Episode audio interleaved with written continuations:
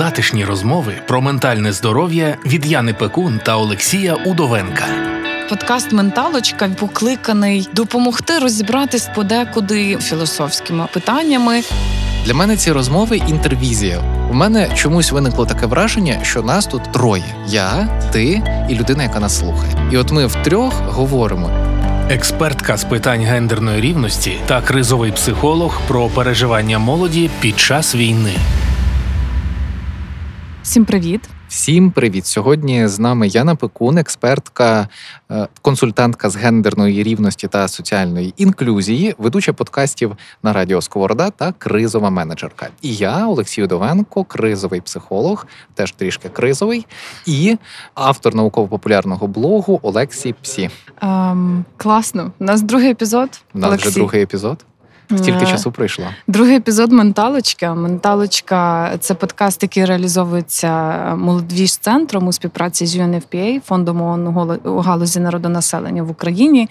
І е, я радію від того, що це вже другий епізод. Вже другий епізод. Так, ми далі Ми робимо шлях. Ми робимо о, супер. Ми прокладаємо цей маршрут е, спільно. І сьогодні в нас такий другий крок. Ми говоримо сьогодні багато про е, те, як же ж працює взагалі наша психіка, і як вона справляється чи не справляється зі стресом, і що нам про це потрібно знати. Не більше, не менше. І що робити? Ну минулого разу в нас була така філософія. Філософія про те, як прийняти. А цього разу, напевно, ми більше перейдемо до і твого, і мого практичного досвіду. Так Абсолютно. можемо до нього Ми звернутися. мусили розпочати все ж таки з тієї філософії. Знаєш, це була така точка. А е, в- е, важливо було проговорити те, на чому ми стоїмо, е, і, і звідки виник цей стрес. А сьогодні е, дуже правильно Ну, поговорити сьогодні що про з ним робити Так, що, взагалі. що з ним робити. Ну і я так нагадаю про всяк випадок, що ми прийшли до висновку, що ми стоїмо незрозуміло на чому,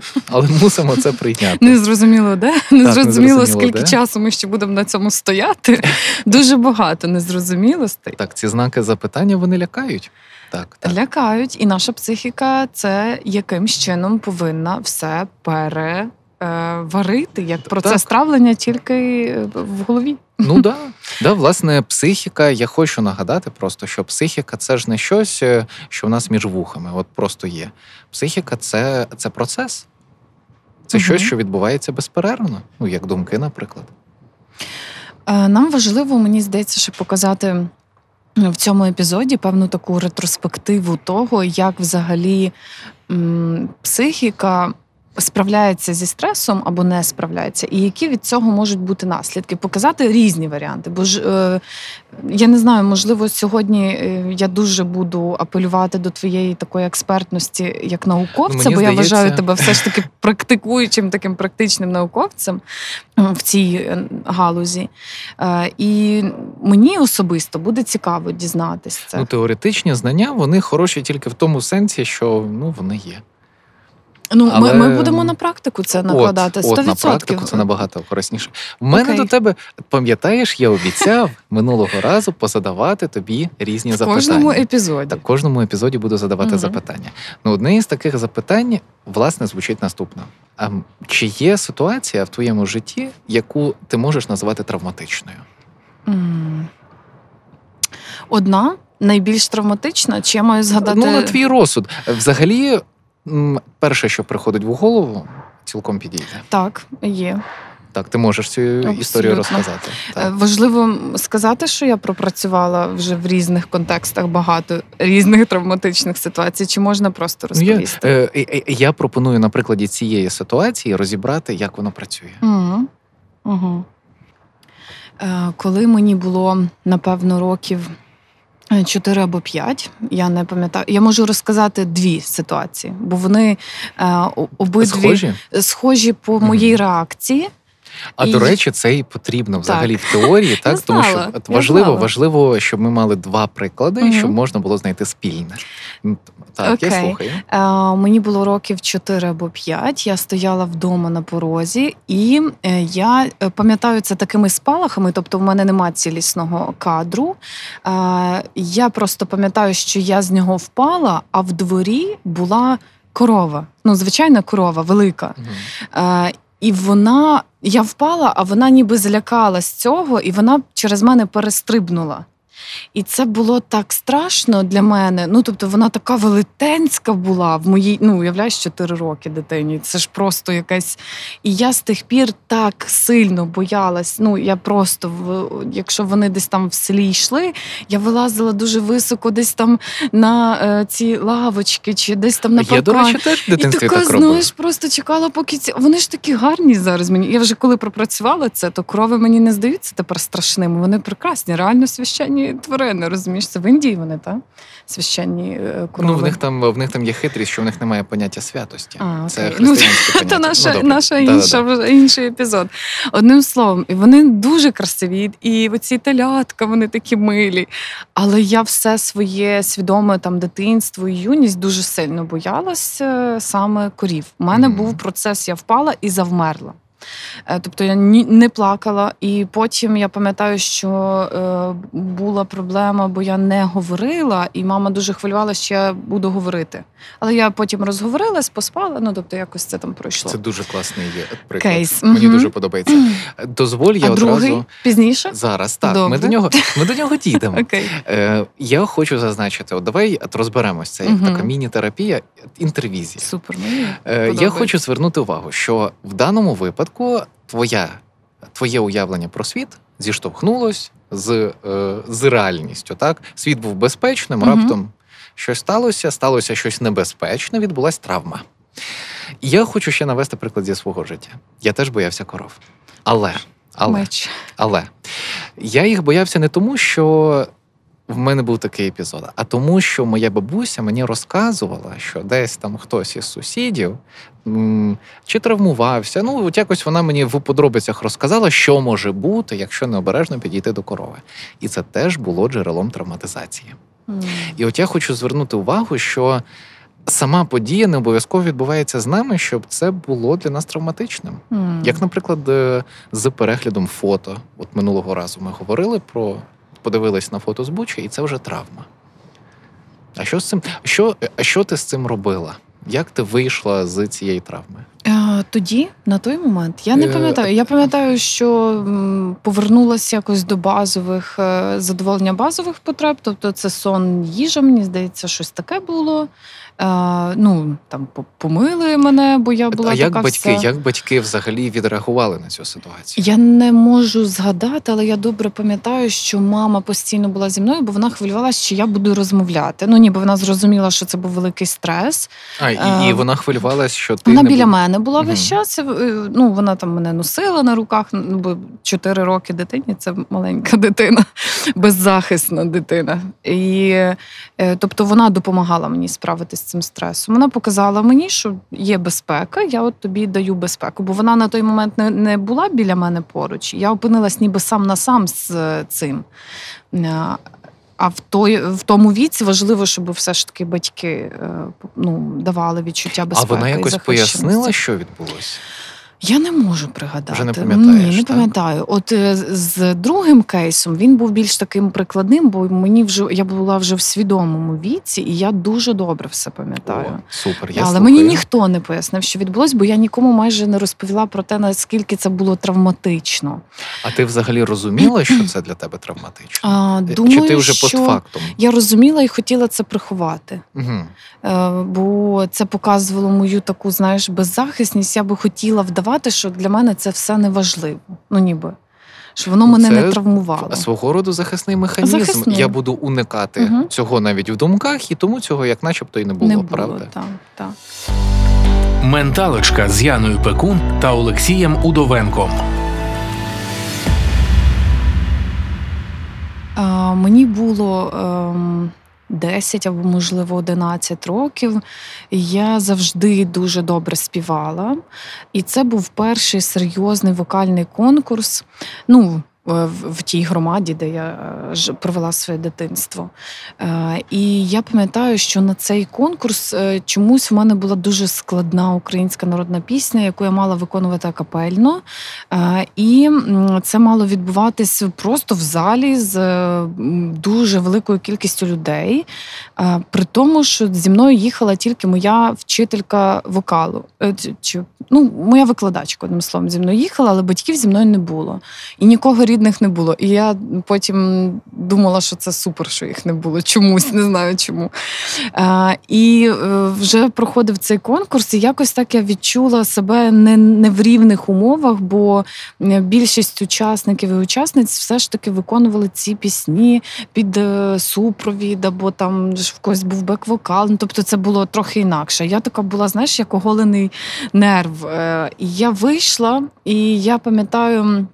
Е, Що я, напевно, одне речення, можливо, заспівала, і в мене зник голос просто. Це я. це? Просто ти, а в тебе немає Тобто ти не могла сказа, співати. співа. Я не могла Мгм. співати, не могла говорити, і, і, і це так було страшно в той момент. Я така, знаєш, стою самотня на цьому в цій сцені. Ці софіт Це світить на мене. Це так, просто страшне. дуже, дуже таке воно було, знаєш, художнє зараз в моїй голові. Так, це так, я настільки розумію. все. Це дуже театрально. Та, та, та. Такий А воно таке яскравий. красиво. А взагалі цей образ, цей образ він, він є, ну скажімо так, архетипічним. Тобто не факт, що так воно і було. Можливо. Важливо, що воно так в пам'яті. я, я собі так його запам'ятала. Так, та, ти я, це так я розумію. Та, та, ми ж сприймаємо це теж все дуже так Мгм. іноді кіношно. Е, і в мене зник цей голос, і я розумію, що я не знаю, що мені робити, і як мені взагалі далі поводитись. В мене ступор. Знову це завмирання. І ця викладачка, вона. Е, Дуже гарно повелась. Вона забрала мене зі сцени за руку і заспокоїла мене. Вона каже: все гаразд, таке буває з кожним. Це А, могло тобто вона статись. пояснила. Вона пояснювала мені цей добре. стрес. Е, Ну, ніби що таке, це нормально, це нічого не говорить про тебе. Це не говор... ти чудово співаєш, все добре. Е, Але я про це майже нікому не розповіла. Тобто мені було соромно. Це був такий публічний сором, Мгм. який я прожила. І е, я тепер, е, ну бо я пропрацьовувала цю історію, бо вона завдала таких нормальних наслідків Мгм. в контексті проявів в соціумі в дорослому віці. Цікаво, це якось пов'язано з тим, що ти зараз е, пишеш подкасти. М, От як ти відчуваєш? Власне, пропрацювання цієї теми вже пов'язано з тим, що я можу дозволити собі Мгм. писати тобто це як наслідок. А от я просто Якби пропоную... я це не пропрацювала, я би скоріш за все не проявлялась публічно. А саме бажання. А бажання є, то Мгм. і завжди було. І тому виник цей конфлікт. Знаєш, чому нам травма наша може заважати в якісь ну, от, моменти? власне, так. Це зіткнення нашої дійсності з нашими бажаннями. Тому що якби в мене не виникало такого бажання з дитинства десь проявлятись, показувати там якісь свої щось там, е, то ймовірно для мене це й не було б таким стресом. Ну тут дуже складне питання, що було першим, куриця чи яйце. Так? Мгм. А чи не є зараз бажання проявлятись публічно наслідком травми? Чи травма є наслідком бажання проявлятись публічно? Тут Погоджуюсь, складно. дуже важко знайти Е, по- початок що перше, кінець. Так, Мгм, але погоджуюсь. взагалі е, до чого, до чого ці мої запитаннячка? Ем, що відбулося? Травматична подія. Вона якось вплинула на, на твоє теперішнє, і це нормально. Ми не можемо рости без травматичних подій. Але є така штука, коли травматична подія відбувається систематично. Ну, якісь події, які сильно впливають на наше життя, так, до яких ми не готові. І тоді відбувається що? Що? Стрес. Угу. Стрес це така характерна взагалі. Я як думала, ти ти скажеш розумієш, травма, просто як е, ну ніби травма це коли Для щось м- сталося. Ясно, для мене це просто ну знаєш питання А як ти розумієш? А як ти розумієш стрес? Для мене може бути фоновий стрес, коли є фактори, які подразнюють. Е, Це вже для мене стрес. Е, А травма це якийсь глобальний стрес. Угу. Такий різкий, глобальний. е, Бо буває стрес, який ем, стрес можна не знаю, передбачити, підготуватись до стресу. Ну, якщо ти це передбачила, то це вже не стрес. Хіба для мене ні, А це все ні. одно? Це може бути стресом. Чому ні? Хіба якщо я це передбачую, це знімає з мене ем, оці знаєш емоції, які я проживаю. Це ж якась подія, ну умовно, неприємна, або та, яка дратує. Так. Тобто вона викликає в мені певні відчуття дискомфорту. Навіть якщо я буду знати про них, але для мене ця подія все одно така. Це нічого не змінить. Та? Але я знаю, тоді я знайома з цим стресом. А що з тобою відбувається, коли ти попадаєш в такі події, які тобі не подобаються, е, до яких ти не готова? Як реагує твоє тіло, твій або організм, твій мозок? захищайся, або Так. бий, або втікай. Так. Це мої такі ну, стратегії. Це я знаю загальні, та Ну, напевно. воно буває так Ну, зустрічається. в, в мене таке, а в позиції захисту я можу працювати, можу функціонувати, але я тоді на, ем, на, насторожі, Типу знаєш? на межі. От не я на хотів, межі, насторожі. Я така насторожена, ніби я, я, хотів, не е, розслаблена. Я хотів від тебе почути слово насторожі. Я його дійсно хотів почути, тому що стрес це, ну так, от якщо сильно узагальнити, це реакція мобілізації всіх наших внутрішніх резервів. Коли ми зустрічаємося з ситуаціями загрози життю, взагалі страх життя, е, страх смерті він є базовим. От ми минулого разу говорили про базову систему свій чужий. Цього разу ми поговоримо про базову систему. Ми всі боїмось смерті. Мгм. Але звісно, що в тих перших людей в них смерть була ну, буквальною. В нас вона може бути уявною, фігуральною, метафоричною. І в цьому смер... е, в цьому сенсі е, ми боїмося. Ми зіштовхуємося з ситуацією, і для того, щоб в цій ситуації вижити, е, знову таки метафорично, ну, наприклад, співаючи, вижити як членкиня суспільства, ми маємо мобілізувати всі наші внутрішні резерви інтелектуальні чи фізичні.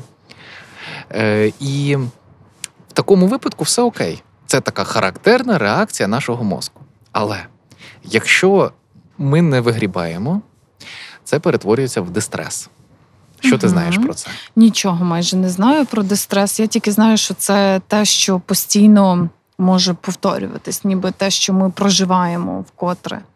Але Ну, ніби так. не, не знаю просто, що з цим робити. Та? Тобто м, я розумію, як він відчувається десь в якісь моменти, але я не знаю, як з цим працювати. Ну, а в тебе, напевно, були приклади, кейси в роботі, коли ти, наприклад, працювала, ну і напевно продовжуєш е, з малозахищеними е, частинами населення, ну, наприклад, людьми, що постраждали від е, насильства. Так?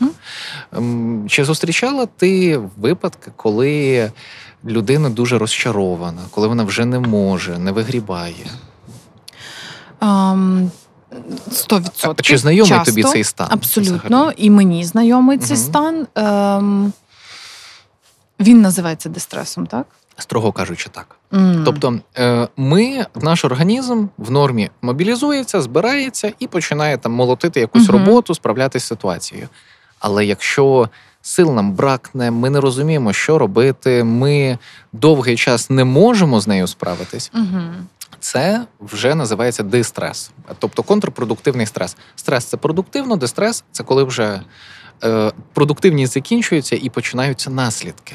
І от мені здається, ти можеш розказати про наслідки. От Я ти можу розказати про наслідки і можу м, сказати про те, е, знаєш, я знову ж таки повернусь до цього е, періоду війни, коли е, в м, моменти мобілізації всіх ресурсів і сил, коли там всі гормони стресу працюють на концентрацію уваги, на максимальний якийсь такий збір цих всіх сил е, і так далі, все одно за цим. Е, мусить йти виснаження, тому що це понаднормовий викид. Та? І коли він триває довгий період часу, зрозуміло, що організму доведеться довше відновлюватись від цього. І я була готова до того, що в мене виникне дистрес, навіть не знаючи про сам термін. Е, Я розуміла, що наступить емоційне вигоряння, бо в мене А це це якраз таким є процесом такий воно- закономірний так. наслідок дистресу. Абсолютно.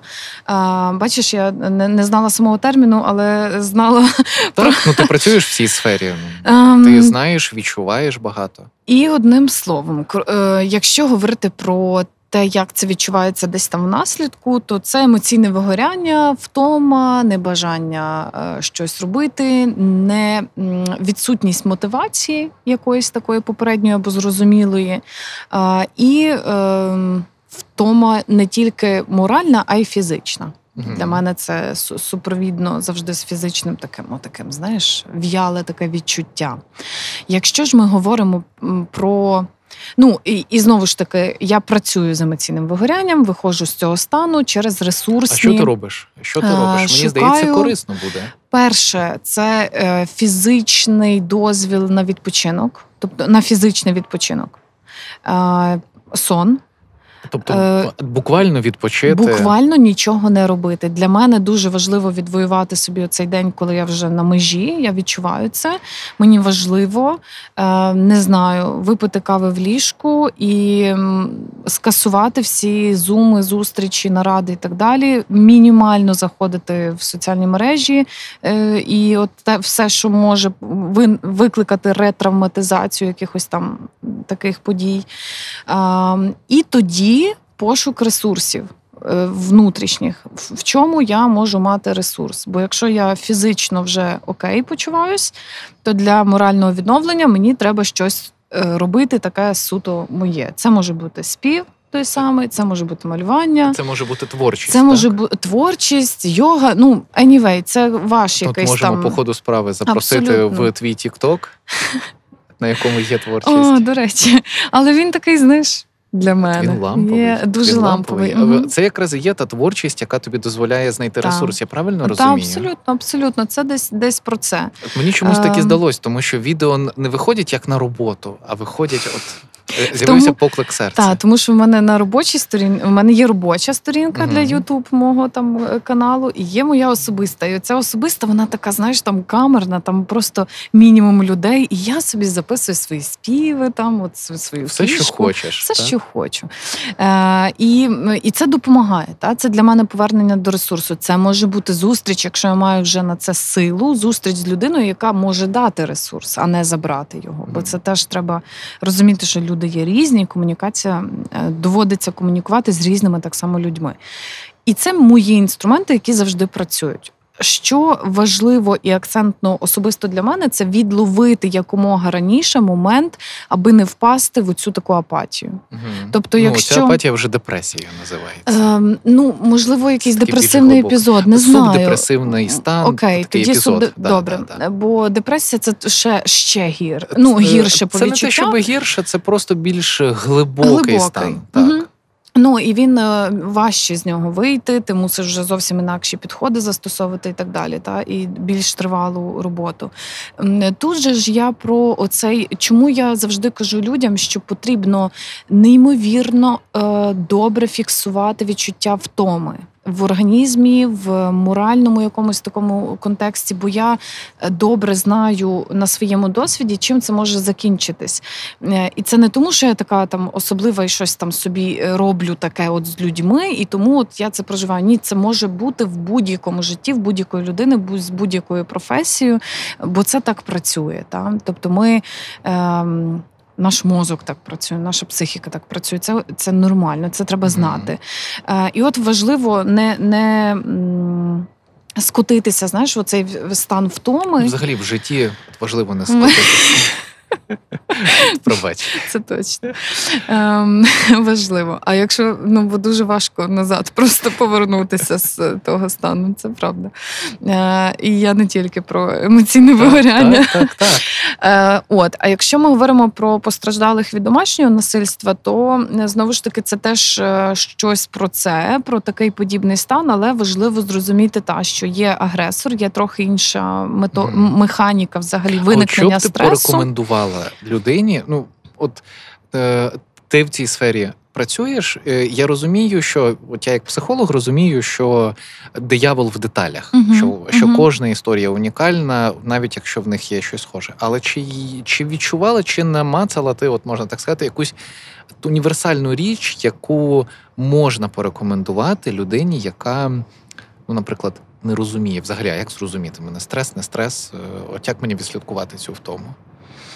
По відчуттям, не стільки. Ти знаєш, я, я все ж таки. м, не вірю в якийсь такий універсальний ем, універсальну пораду, яка спрацює на всіх, бо я знаю, що люди в, самоусвідомленні зовсім на різних рівнях бувають.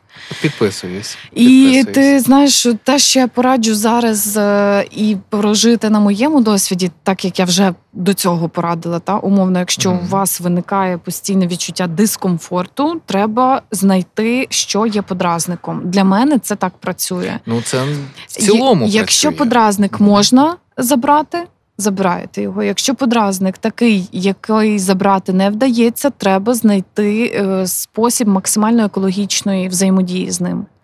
Е, і е, пообіцяти собі винагороду, там умовно якусь, та, е, коли Ну, закінчиться. просто включити або... Ну, свою дофамінову там систему винагороди. Абсолютно. Бо Бачиш, так буквально. тебе теж так працює. Це у всіх так працює. Супер. Ну я тебе запитую, тому Просто що не всі до цього можуть. То по чому- відчуттям Так, діти. так, чому моя так. відповідь така? Знаєш, бо я реалістка, я якраз напевно через свою правдеформованість я розумію, що люди максимально різні в тому, як вони сприймають цей світ і себе в ньому. Мгм. І наш подкаст Менталочка він якраз про те, аби повернути фокус уваги наших слухачів і слухачок до себе Всередину. всередину. Так. І, і це от така наскрізна місія, знаєш, цього подкасту, який е, може допомогти краще справлятись з стресом або отримати знання, які можна застосувати для самодопомоги, або ж для. Е, Можливо, знівелювати оцей стереотип про роботу з психологом, тому що це супер кейс класний, якщо ви абсолютно не можете зрозуміти, чи у вас стрес, чи у вас що ви там відчуваєте. Вам треба йти в терапію просто для того, щоб познайомитись зі світом власним, внутрішнім, емоцій, відчуттів, почуттів і так далі. В мене є така філософська думка, хочу поділитися. Я не можу не поділитися черговою філософською думкою. Я часто помічаю, і не тільки я це помічаю, що люди всіма силами намагаються втекти від себе. Ти звертала увагу, наскільки це пронизує нашу культуру. Ми всіма силами чіпляємося за речі, які роблять нас як можна далі від нас самих. Що я маю на увазі? Ну, наприклад, графік. Ми створюємо собі графік, і ми слідуємо цьому графіку, не задумовуючись, а чи він мені потрібен. І от в цьому, в цьому ключі мені згадується Фрейд. Знаєш чому? Добрий е, дядько Фрейд. Так, добрий дядько Фрейд. Він взагалі казав про те, що історія людства це історія прогресуючого психозу. Чому він так казав? Він мав на увазі, що психоз. В його розумінні зараз ці терміни змінили своє значення, але в його розумінні на той час це вважалось так, що людина, яка зіштовхується в своїх бажаннях з правилами та дійсністю, вона починає або в неї е, перемагають її бажання, що рідше відбувається, або вона починає вступати в постійну боротьбу внутрішню. І от оцей стан боротьби він називав психозом. Якщо дуже спрощувати. І все-таки чому прогресуючого психозу? Тому що правил стає більше. І я хочу звернути увагу, що от ми зараз говоримо про те, як повернутися до цього дефолтного стану, коли правил по суті немає. І тоді, як наче, і всі ці внутрішні конфлікти вирішуються. Тобто, чи маю я бути якимось? Ні, не маю. Чи мушу я щось робити? Ні, не мушу. А для чого? А чи потрібно це мені? І воно тоді, як наче, влягається. Якщо е, ти людина, яка знайома з собою. Якщо ти знайомий з собою, якщо ти знаєш свої бажання так. в першу чергу. Та, бо це не спрацює, е, бо часто правила е, і нові якісь е, речі, які дійсно відводять нас від нас. Це інструмент для пошуку себе. Люди помилково сприймають це як ніби те, що допоможе мені стати кращою версією себе. Мгм. Розумієш, так про що А я вже є А я нормальна версія так. себе. І от- Мені, і- залишилося зрозуміти І ця себе. думка супер важлива. Так. От саме оця. Мені так теж здається. Я погоджуюсь. Подкаст Менталочка реалізовується молодвіж центром у співпраці з UNFPA, фондом ООН в галузі народонаселення в Україні. Ну, Мені здається, що ми маємо повернутися до дистресу. Ми з тобою, ми з тобою розібрали дуже два класні кейси травми і стресу. І чому чому ми взагалі про це говоримо? Тому що дійсно є різниця.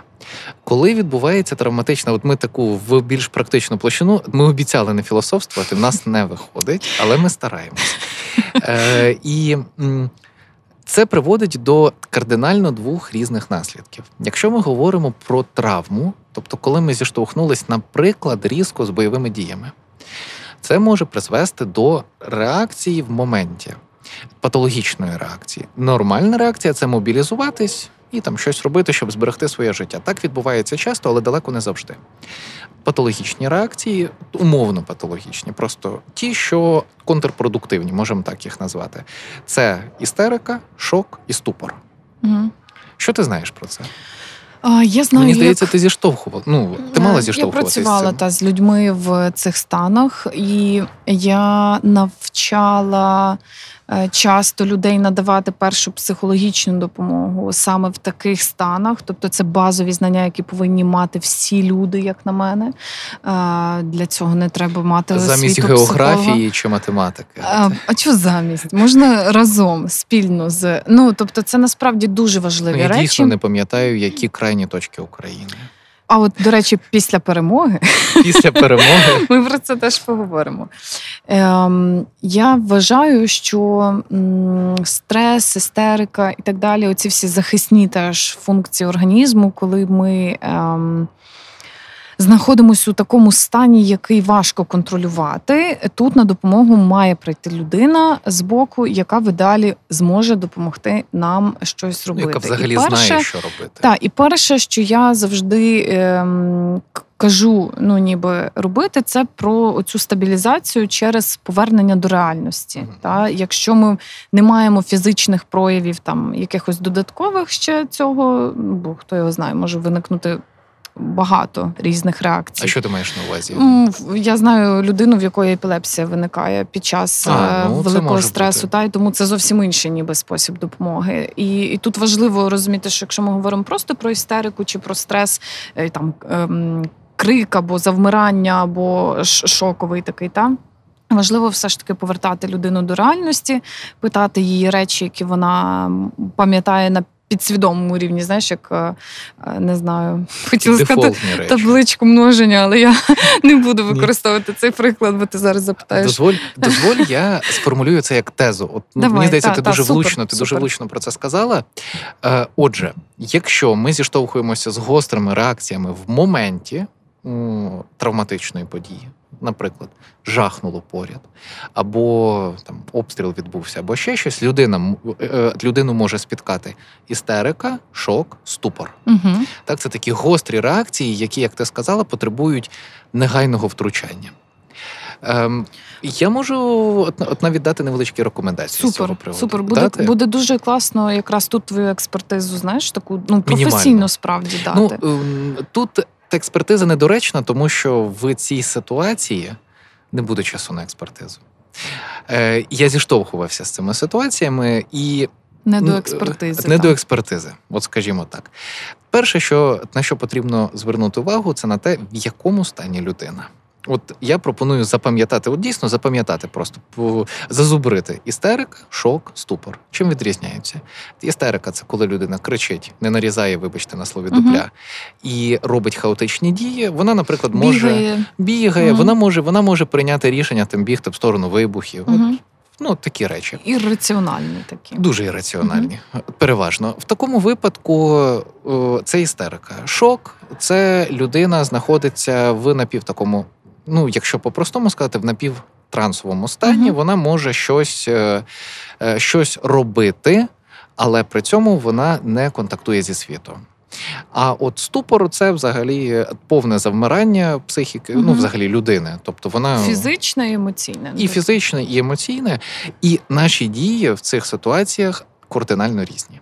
От що важливо запам'ятати, ступор він ступор він від нас вимагає розуміння, що цю людину необхідно е, привести до тями перед тим, як щось із нею робити. Е, е, Це можуть бути голосні звуки, це можуть бути. Ну, з моєї практики все це не працює. Мгм. Ну, це такі стандартні е, UN юнвпашні от, от рекомендації, ну вони є дійсно. Е, Але Е, Як правильно сказати? UNFPA. UNFPA рекомендації вони працюють, але вони працюють не настільки добре, як хотілося. А з мого досвіду, це так строго досвіду, погані новини. От спрацюють погані новини. Наприклад, е, якщо людина не в шоці, не в істериці, а саме в ступорі. Е, тобто, якщо людина завмерла і сказати їй там е, хтось помер, або ну, цього бажано, щоб це було неправдою, звісно. Мгм. Ця е, інформація виводить зі ступору дуже швидко. От оце та правда, ну, яку, яка має прозвучати, Мгм. на відміну від істерики. Е, Тому що в естериці все, що потрібно робити, це директивно вказувати. І в шоковому стані теж Е, більш-менш директивно. Різниця тільки в тому, що Достатньо директивно, бо я, наприклад, виводила людину зі, зі стану якраз істерики, і ем, людина. м, вона не чує просто собі дипломатичної мови в тому Так, так, стані. так. Це Тобто може бути це крик. точно не, не це. Вона має відчувати, що хтось домінує, а отже, знає краще, а отже, вона може опиратись на цю людину. І так, і це дуже важливо. важливо. Так. А в тебе був такий досвід, так? Так, у мене був досвід із роботою з е, людиною в стані істерики і в стані ступору теж. Тільки шокового цього стану я не е, відчувала так на практиці. Ну, е, часто говорять, от взагалі, що треба знати про шок. Е, от Людину треба відвести в місце там, де немає джерела Подразника цього. подразника, якщо це можливо. І це от моя рекомендація від себе: якщо в цієї людини є зброя, ні в якому разі її не забирати. Чому? Тому що взагалі людина в стані істерики, ступору, шоку, якщо в неї почати забирати єдину її опору на життя, то є висока ймовірність, Що вона вона нею скористається. так, вона нею скористається. Несвідомо, звісно. Угу. Тому е, це дуже важливо. Я, от я про це говорю. Можете нічого не робити, головне не забирайте зброю. Мгм. Тобто, ну вже краще самі Так, це важливо. тому що це як в літаку.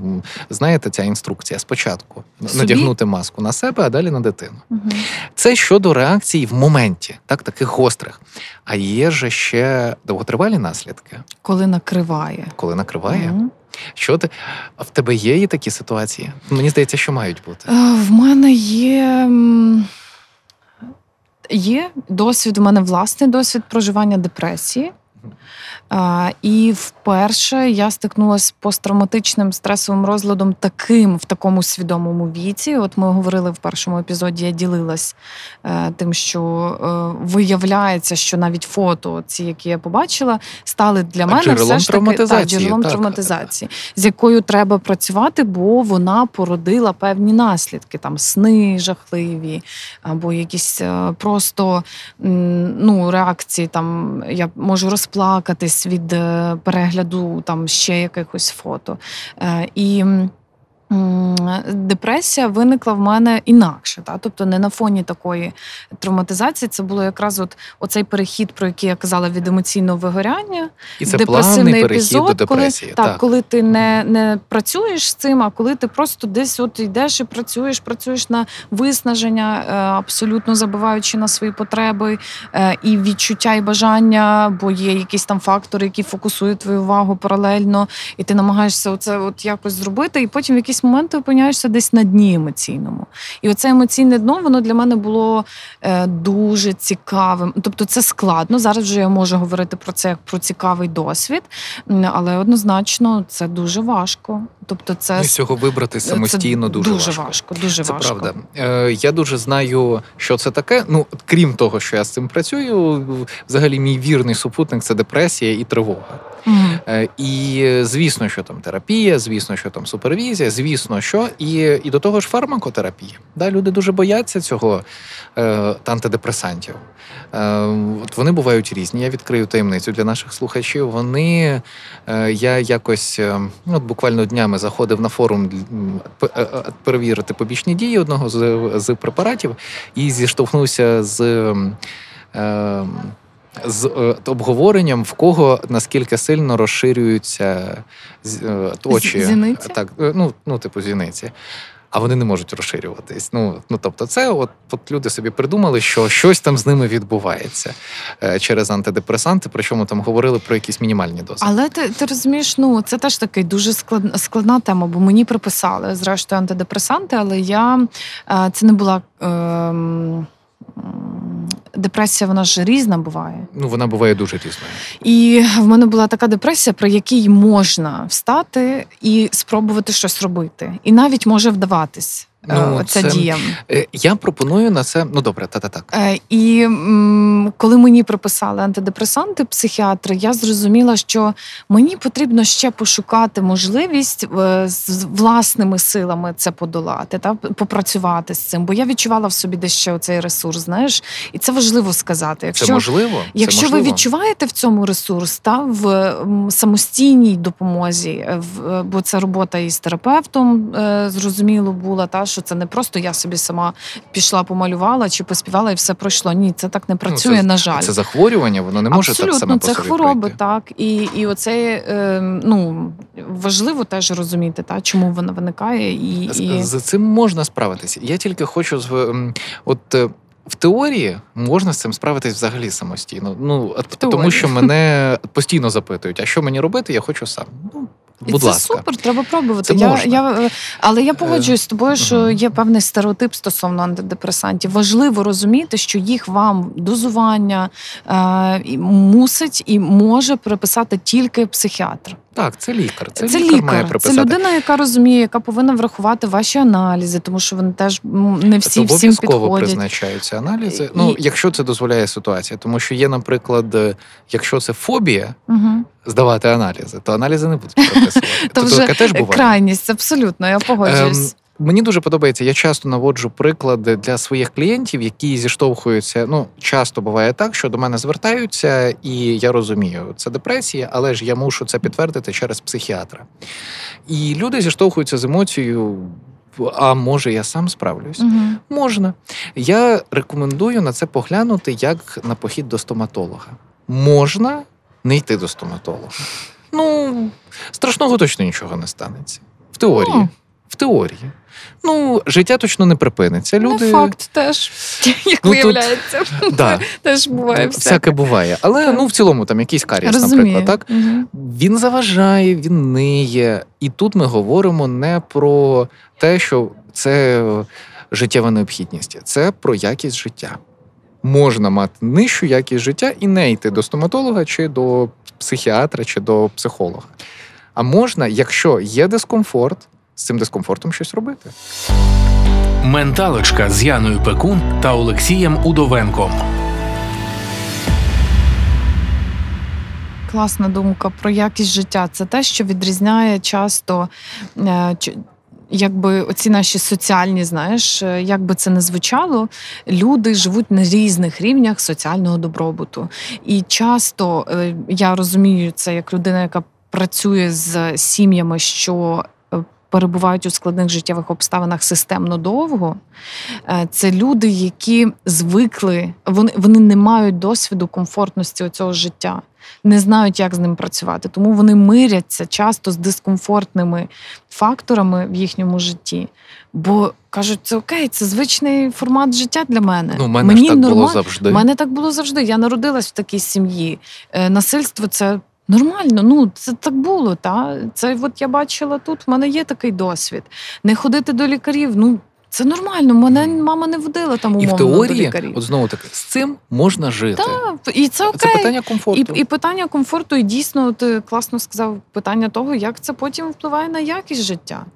І ймовірно, що е, бо до доброго швидко звикаєш. Але якщо це добре, е, ти до нього приходиш е, якось правильно, бо це теж знаєш, ніби перемістити цю людину з цього середовища в умовно комфортне середовище, скоріш за все, вона не зрозуміє його суті. Вона кинеться на якісь Так, такі Так, так. е, дуже поверхневі речі, але в неї не буде відчуття глибинного, що, що змінилось. Ну, це так? шлях, напевно, це шлях, який І тому потрібно над собою знову проробити. ця філософія. Ну, Да, одним ну, це словом, по-любому. але це Ем, круто.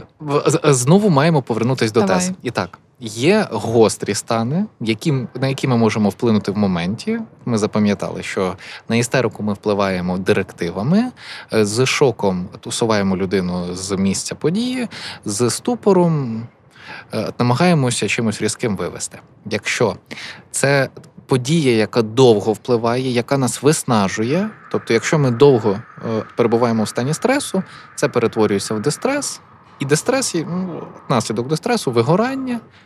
І далі депресія. Ну, цілому. Угу. А є же ще ПТСР. Я знайома з ПТСР е, Так. практично.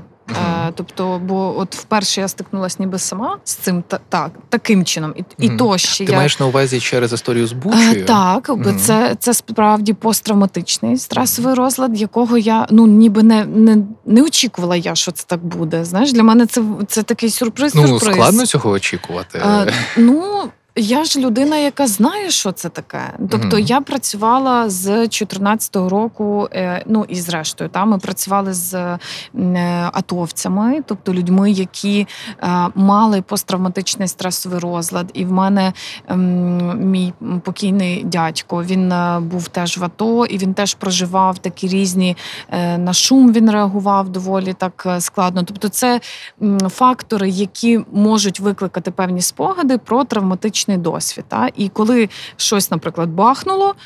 В нього просто ставався якийсь такий стан, ну тобто реакція організму на от там оцей е, супроводжуючий звук. Е, Ну або там якийсь фактор подразнюючий.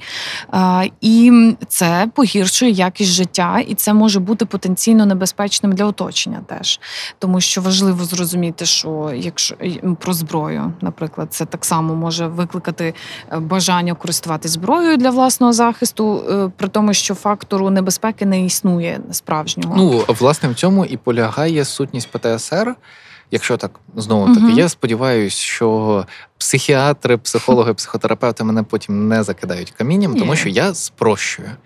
Е, І е, в чому сутність? Е, Наш організм, от як ми вже казали, має мобілізуватись. Але у випадку ПТСР це так закріплюється, що ми в стані повної готовності до небезпеки постійно. В цьому є сутність ПТСР. Хоча небезпеки немає.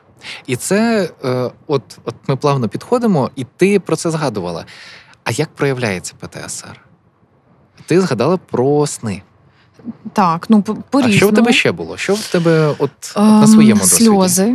Мгм. Для мене це теж Ти була емоційною, так? Е, Така, знаєш, ніби натягнута струна. Мгм. От е, бо, бо паралельно ж цей стресовий час, період, коли Так, фо- так. фоновий такий тиск і стрес. А, і я нормально сприймаю те, що, наприклад, там плакати під час війни це взагалі ок, я вважаю. Та? Ну, взагалі плакати Плакати це ок, та і я собі дозволяю. Знаєш, є ще такий е, особисто мій е, такий інструмент, коли є такі різні настрої, коли хочеться понити. Я дозволяю собі понити дуже Це багато. дуже хороший інструмент. Так? Я собі Так. таке попробувала десь в років, напевно, 15. Дуже класно спрацювало, і я така, ніби легше мені від цього. Знаєш, я ну не хочу я це робити. І я собі така не хочу, так пожалію себе трошки.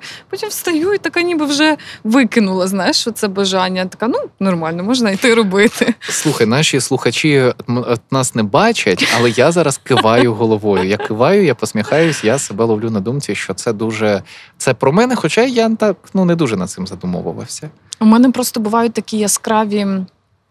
Як називається цей термін? Фрустрація? Це так? Такий От невдоволення. Ну, таке роздратування. Роздратування, так, та, так. І воно, і воно не викликане якимись природніми, е, очевидними, якимись реальними факторами. Просто таке, от Ну, фрустрація взагалі це от якраз відчуття, коли ми зіштовхуємося з дійсністю, вона нам не подобається. І м- от оцей черв'ячок, е, Під'ї- тяжкість під'їдає, та- так, так. під'їдає. І от, Ну, е, це о- гаденьке відчуття, це фрустрація. От я от з цим відчуттям е, народилась. Ну тобто я от його пам'ятаю десь, напевно, з років трьох чи чотирьох. Ну, от перші мої спогади вони пов'язані десь з цим відчуттям. І довгий період часу я не розуміла, це кара моя, знаєш, така якась це карма мені така, не знаю, називайте як хочете. І ну мені зараз 26 років, і очевидно, що я мусила з цим е, познайомитись. Бо якщо воно з тебе супроводжує весь час, і ти вже розумієш, як це працює, треба знайти інструмент, щоб з цим помиритись. Я знайшла отакий. Це, до речі, до цього ж і зводиться сутність і психотерапії. Так. так? Ну, власне, я, е, е, а я думаю, що ти так до цього поступово і прийшла. І так ми всі до цього приходимо. Тобто, психо, в тому числі психотерапія і там аутотерапія самого себе зводиться до того, щоб зрозуміти себе, а який я або. Яка я, і як мені буде добре. Так. Як мені буде добре. Абсолютно. І зрештою, що ж робити? От я ще хочу е, додати конструктивної не філософії, тому що філософія Це нам супер. подобається, так, Це нам супер. подобається, але ж ми намагаємося бути інформативними. А з іншого боку, філософія це теж інформативно. Абсолютно. Так, Я взагалі вважаю, що все в цьому подкасті прекрасно йде. все має все, Все так, має як має місце. бути. Тут просто під е, от цією ознакою ментального здоров'я і назвою менталочка може бути заховано дуже багато дуже різних багато. процесів. Ну, взагалі, психологія сама по собі. Я зараз перейду до конструктиву, але до того, е, психологія ж сама по собі це наукова дисципліна. Але коли ми переходимо до психотерапії, це не наука. Угу. Ну це не можна називати наукою як мінімум, тому що ми не можемо відтворити результати.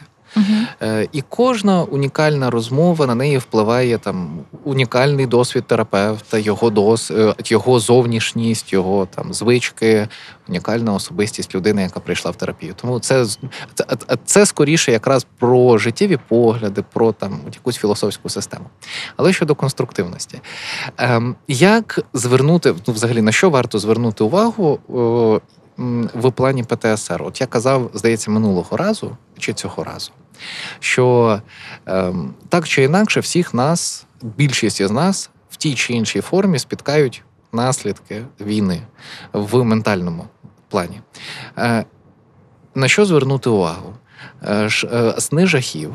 е, Про одну й ту саму подію, або просто сни жахів, які схожі між собою і постійно повторюються. Проблеми зі сном, або занадто мало сну, або занадто багато сну.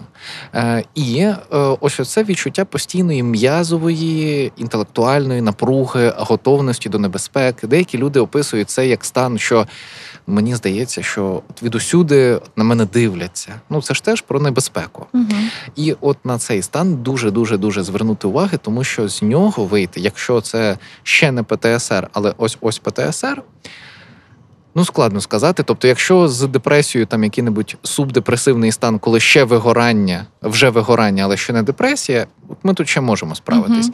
У, у випадку з травмами із, із ПТСР це ну, це дуже дуже складно. Знаєш, у мене навіть самої було таке помилкове відчуття і думка про те, що ПТСР може виникнути тільки коли є реальна така загроза власному життю або така реальна травматизація в реальній дійсності. Я для мене стало, чому я так Мгм. багато акцентую на те, що я здивована від цього свого стану е, і того, що мене вразили, здавалося, просто фото. Я навіть не бачила це в реальності.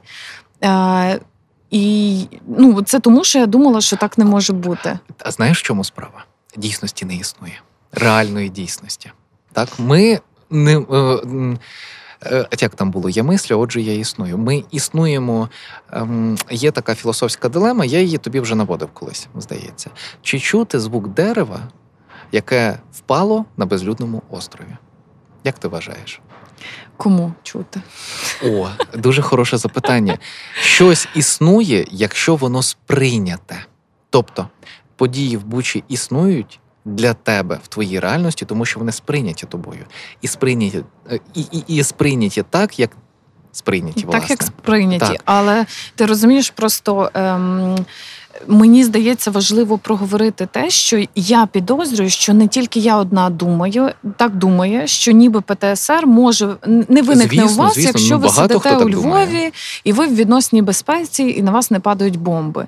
Війна поставила нас всіх в оцей такий умовний стан вразливості, про який ми говорили в першому епізоді. І нам всім треба бути готовими до цієї масової травматизації нації. І це нормально. Але треба бути готовим. Але треба бути готовим. Взагалі, в мене є з цього приводу. Я люблю я дуже люблю вангувати останнім часом. Е, все вдається, тобі вдається, до речі. Ну я не знаю наскільки вдається. Просто це такі тенденції. От в чому моя робота взагалі. В чому в чому полягає моя робота як спеціаліста-психолога? В тому, щоб взяти факти і звести їх до якогось висновку логічного, зрозумілого і єдиного вірного. Ну, якщо це можливо. Якщо якщо мені недостатньо фактів, то я просто не роблю висновок. І в даному випадку ми бачимо тенденцію, що Наприклад, е, внаслідок цієї ну такої загальної мобілізації всіх наших ресурсів буде виснаження. Воно вже наступає, і ми це вже бачимо по людям, які навколо нас. Ми можемо це спостерігати. Люди намагаються відходити від теми війни, і це. Ну, це природньо, природньо. це так, це ну ну такий захисний механізм, тому що ми не можемо бути безкінечно в стані мобілізації. І і ось тут е, мені здається дуже влучною твоя порада про те, щоб дозувати кількість того, що відбувається. Тобто, якщо ми маємо можливість е, не бути напередку, якщо в нас є таке благо, так то варто ним скористатись. Тому що на заміну тим, хто напередку, можливо, доведеться піти нам. І е, тоді нам доведеться вигрібати, а вони будуть відпочивати. І це дуже важливо скористатися цією можливістю, якщо в нас вже вона, вона є. Супер думка. Я думаю, вона така важлива в окремий такий цей, знаєш, винесемо десь собі. Дуже гарна думка. А, Давай, можливо, ще поговоримо про реакцію організму а, на стрес і на. Травматизацію таку. Я знаю, що багато, наприклад, моїх знайомих стикнулися з панічними атаками. Е, це теж дуже цікавий такий ем, фактор і захист нашої психіки, який дуже складно часом описати. Та? Тобто е, в мене була одного єдиного разу в житті панічна атака, і цього достатньо для того, щоб я могла про неї розказати. Але е, я знаю, що в людей вони повторюються системно. Часто переважно переважно, і е, тут буде напевно слушно розказати про це з твого боку, як та це як, як це працює і чому воно працює.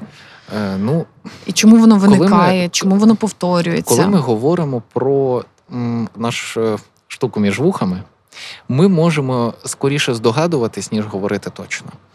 Ем, ми можемо е, ми допускаємо, що цей механізм береться е, з так званого панічного кола. Взагалі, все це так працює. Як це працює? Мені страшно, підвищується серцебиття, тиск, я починаю прислухатись до свого серця, прислухатись до своїх відчуттів. Е, мене ці відчуття починають лякати. Від цього ще підвищується тиск, там ще ще пришвидшується серцебиття, е, і і від цього мені ще більш лячно. З'являються думки, а може я помру від цього стану, або я може, з цього стану ніколи не вийду. Напад, або... Так, угу. може це серцевий напад, або може я ніколи не вийду з цього. А а що це що зі мною? взагалі таке? І це, це є панічне коло. Але є хороша новина, його можна розірвати. Для цього достатньо, ну якщо так можна сказати, достатньо системно і впевнено відтворювати деякі дихальні практики в моменти, коли стається панічний напад. Ну, є ще тривожний напад, ну він приблизно так само працює. Дихальні техніки, я про них всім говорю. Е, вони дуже простенькі. Ну, принаймні так, якщо це допоможе, е, більшості це допоможе. Це дихання 4 на 8. Угу. Я думаю, що що ти користувалась, ти точно знаєш. 4 Рахую, що до 4 вдихаємо, до 8 видихаємо. Видих. Ще квадрат дихання так, так само. Так, дихання по квадрату, працює. і можна його поєднувати. Ну, в чому сутність дихання по квадрату, я просто поясню угу. для наших слухачів. Ми уявляємо перед собою квадрат. І 4 вдихаємо, 4 затримуємо, тобто робимо паузу. Далі 4 видихаємо, далі 4 знову робимо паузу. Тобто вдих, пауза, видих, пауза. Е, це ефективно, це завжди працює. І якщо вже хочемо е, досягнути висот в цьому плані, то можна це поєднати з рухами очей. А це вже EMDR.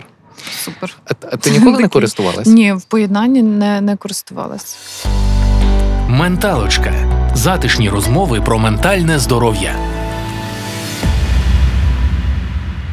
А взагалі для чого дихання по квадрату. Для чого уявляти квадрат? Ця Ну, техніка взялася якраз із, із т- Мгм. тому що ми спрямовуємо погляд в умовні куточки квадрату Мгм. на кожному русі. Тобто ми вдихаємо там лівий нижній, Мгм. пауза правий нижній, видихаємо правий верхній і, е, зн- Лівий і знову верхній. пауза, лівий Мгм. верхній. Тобто ми уявляємо перед собою квадрат. Дуже важливо ці техніки взагалі їх вивчити, їх знати, знати для себе, для оточуючих. І е, дуже, дуже, дуже важливо навчитись їх робити заздалегідь. Ну тому що в стресовій ситуації з моєї практики, в яку, Вже- вже е, в яку там сторону, в яку сторону дивитися, Так, це так. вже не буде не працювати. працює. Так, тому от реально присвятити там годину свого часу Так. в житті і навчитись робити це. Ем, Я погоджуюсь, треба вчитись робити наперед. Я розумію, та що я вже мала ці знання, і коли в мене сталася панічна атака, я не.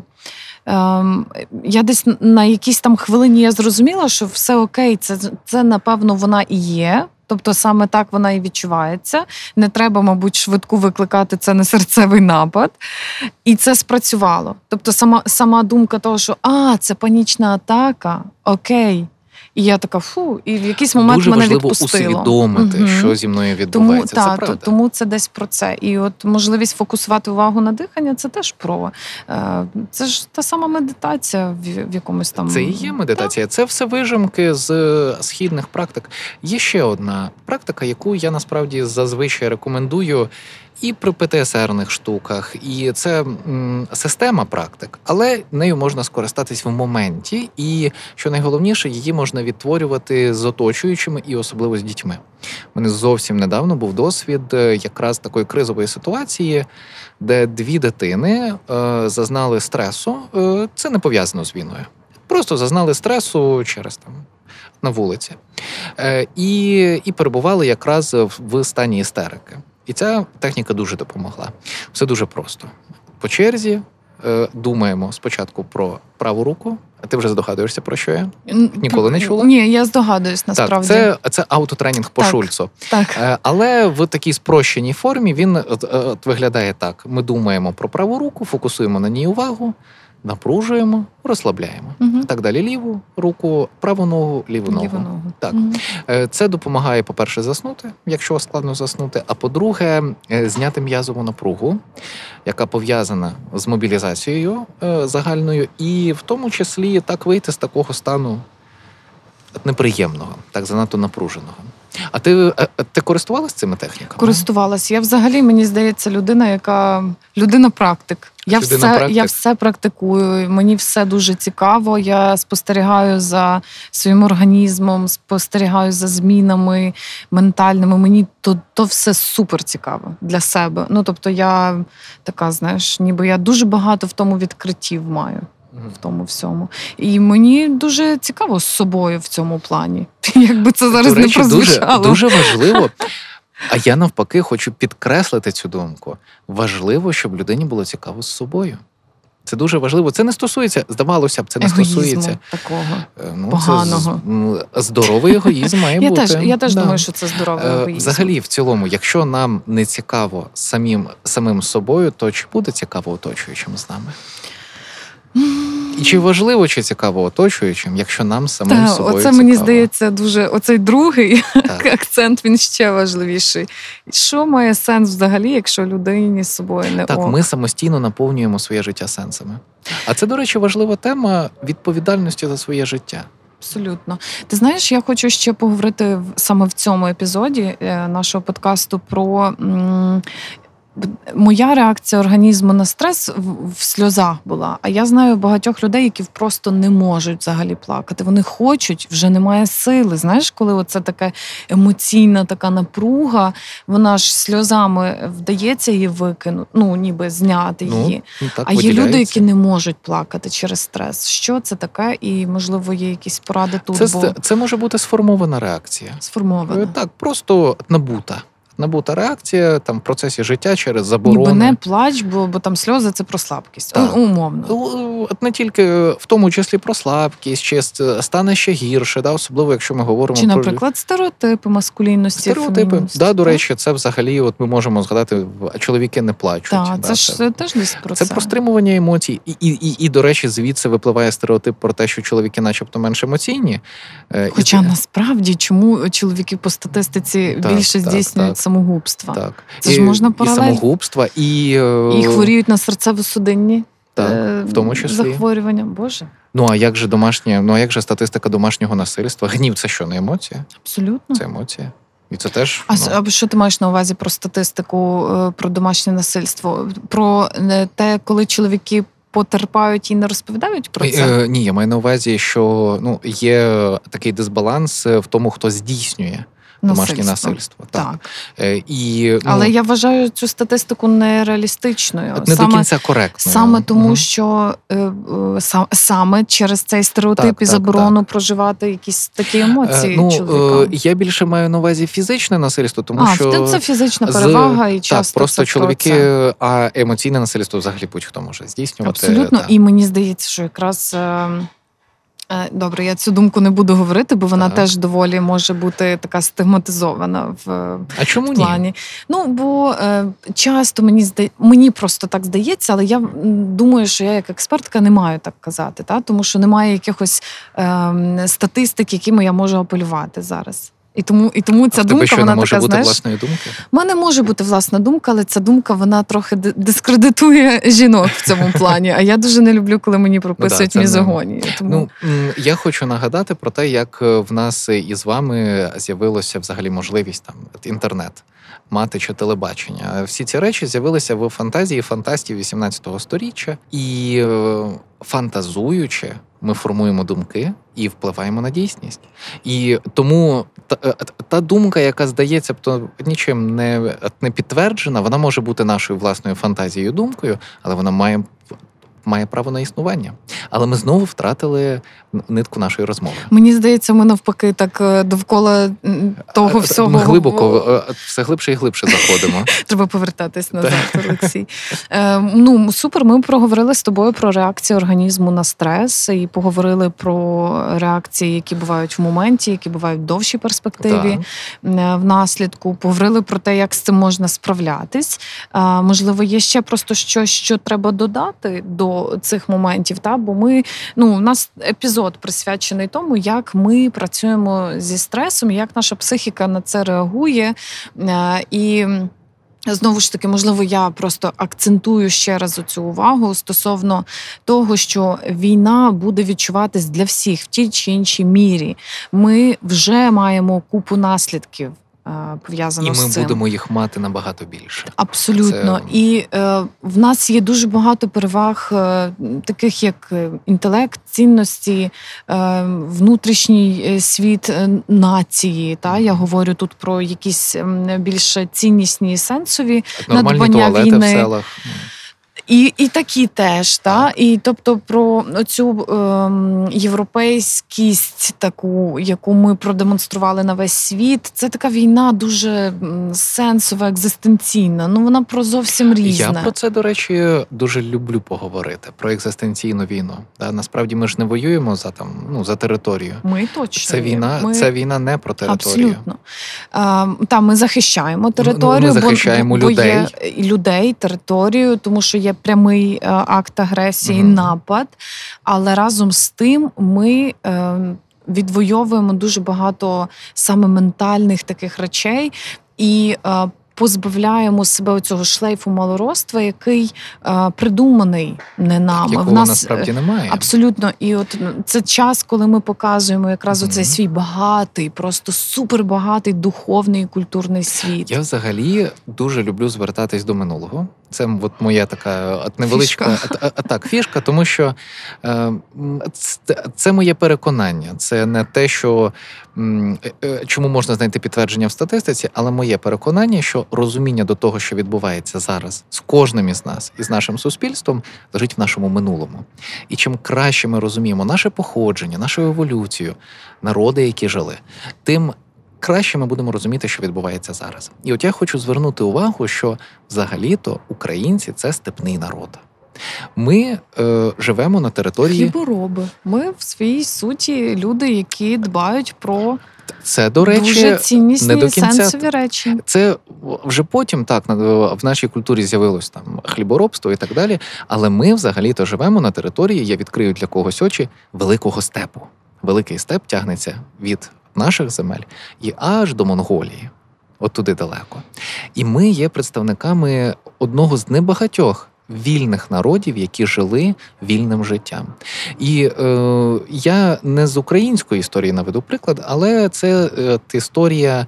Е, протистояння е, монголь, е, народів, які зараз живуть на території Монголії, кочових народів та Китаю. І є такий міф, є таке уявлення, що е, страшні, страшні кочові народи, вони там злі були, от, а китайці від них захищались. Це неправда. Насправді в них було жити класно, тому що в них не було прийнято помирати. В них не було прийнято. Ну, це було смішно, тому що ну нащо бігти в бій, от якщо можна там здалеку стрілами закидати ворога і втекти, так там ну пограбувати. І це вільний народ. І ми є вільним народом. От Ми жили, ми жили в степу. Для нас е, це є частиною нашої культури. І не дивно, що ми зараз відстоюємо не територію там степу, не степу, ну тому що це вже не важливо. Ми відстоюємо своє право говорити те, що ми хочемо. Так добудувати ту жахливу е, добудову у вигляді балкона до своєї хрущовки, але мати це право. Мені здається, це важливо. Це дуже ціннісні речі. Це правда, це дуже важливо. Е, це трохи не про те, про що ми сьогодні мали б говорити багато, але разом з тим, це без цього не не буде цілісної такої картини, знаєш, того, що відбувається. Бо нам все ж таки доведеться скласти її.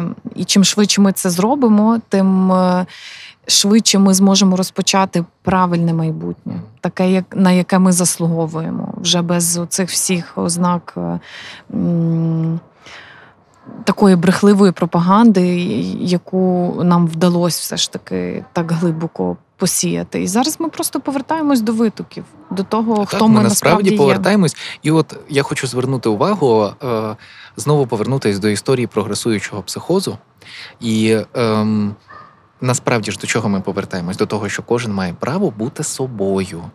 І ніхто не має права нікому вказувати, як йому жити. Це стосується всього. Це стосується гендерної рівності. Це стосується інклюзії, так дати можливість людям жити так, як вони хочуть, а не так, як їх змушує суспільство, не побудувавши якихось елементарних речей. Mm-hmm. Ем, І ц- якщо це є для нас фундаментальною цінністю, то ми воюємо за це, а виходить так. Так, супер. Мені подобаються висновки і оці підводки, які в нас виходять до до цих так. блоків. Це це чудово. Ем, Ну я дякую тобі за цю розмову. Я У мене дякую тобі. я маю якесь моральне право завершувати всі епізоди. Знаєш, вже другий епізод. Я така дякую тобі за цю розмову. Ну, Мені взагалі здається, що нас е, нам потрібна третя людина, яка буде сидіти і казати все. Зупиніться, будь ласка, вже, вже там у вас час. Ви вже всіх втомили. Ну але мені дуже подобається ця розмова. Дякую тобі за неї. І дякую. я я сподіваюся, що ті люди, які були з нами цю годину, чи скільки ми там говорили, все ж таки були з нами. Ми ем, будемо говорити в третьому епізоді про дуже. Е, не менш складну, але дуже важливу річ про втрату дому, про втрату. От от знаєш, є пісня один в каное. Справа в тому, що у мене немає дому. Так, так, так я цей епізод і хочу назвати. Е, бо тут ми запросимо е, молоду людину, яка розповість про свій досвід втрати житла. Це вже буде завершений кейс, тобто, ну все окей, не хвилюйтесь, але залишайтесь з нами, тому що буде дуже і дуже цікаво. Е, і я думаю, що ще... далі далі буде більше. Е, І ще, по-перше, от в мене є дві останні речі, які мені здається влучно завершать е, цей епізод. По-перше, я завжди мріяв це сказати. Е, Якщо ви нас чуєте, то ви є супротив. Це перша річ. А друга річ. З вами були Яна Пекун, е, кризова менеджерка, експертка, консультантка е, з гендерної рівності та соціальної інклюзії та ведуча подкастів на радіо Сковорода. Та Олексій Довенко, кризовий психолог та автор деякого інформаційно-популярного блогу, який називається Олексій Псі. Давай Дякую. відкриємо таємницю, чому я сміюсь під час деякого. Так. У мене тут виникла просто проблема. Виявляється, я не можу добре і легко вимовляти Олекс. Олег. Ну, от, власне, це не може. Олексій Псі. Дуже складна мені назва. Неймінг такий, треба щось з цим зробити. Або Можливо, а можливо, можливо. нічого не треба робити. Можливо, це я зараз так посміюся. Справа в тому, що подкасті, я ж його не кажу і всі запам'ятають. зазвичай. Ну, це складно вимовити. Складно вимовити. Друзі, пишіть нам в коментарях, складно було вимовити. Наскільки це було легко? Чи взагалі? легко. Е, і подкаст Менталочка він реалізовується молодвіж центром у співпраці з UNFPA фондом ООН у галузі народонаселення в Україні. І дякую за таку класну ідею і можливість. І почуємось зовсім зовсім скоро. Затишні розмови про ментальне здоров'я від Яни Пекун та Олексія Удовенка. Подкаст Менталочка покликаний допомогти розібратись подекуди філософськими питаннями. Для мене ці розмови інтервізія. У мене чомусь виникло таке враження, що нас тут троє: я, ти і людина, яка нас слухає. І от ми втрьох говоримо. Експертка з питань гендерної рівності та кризовий психолог про переживання молоді під час війни.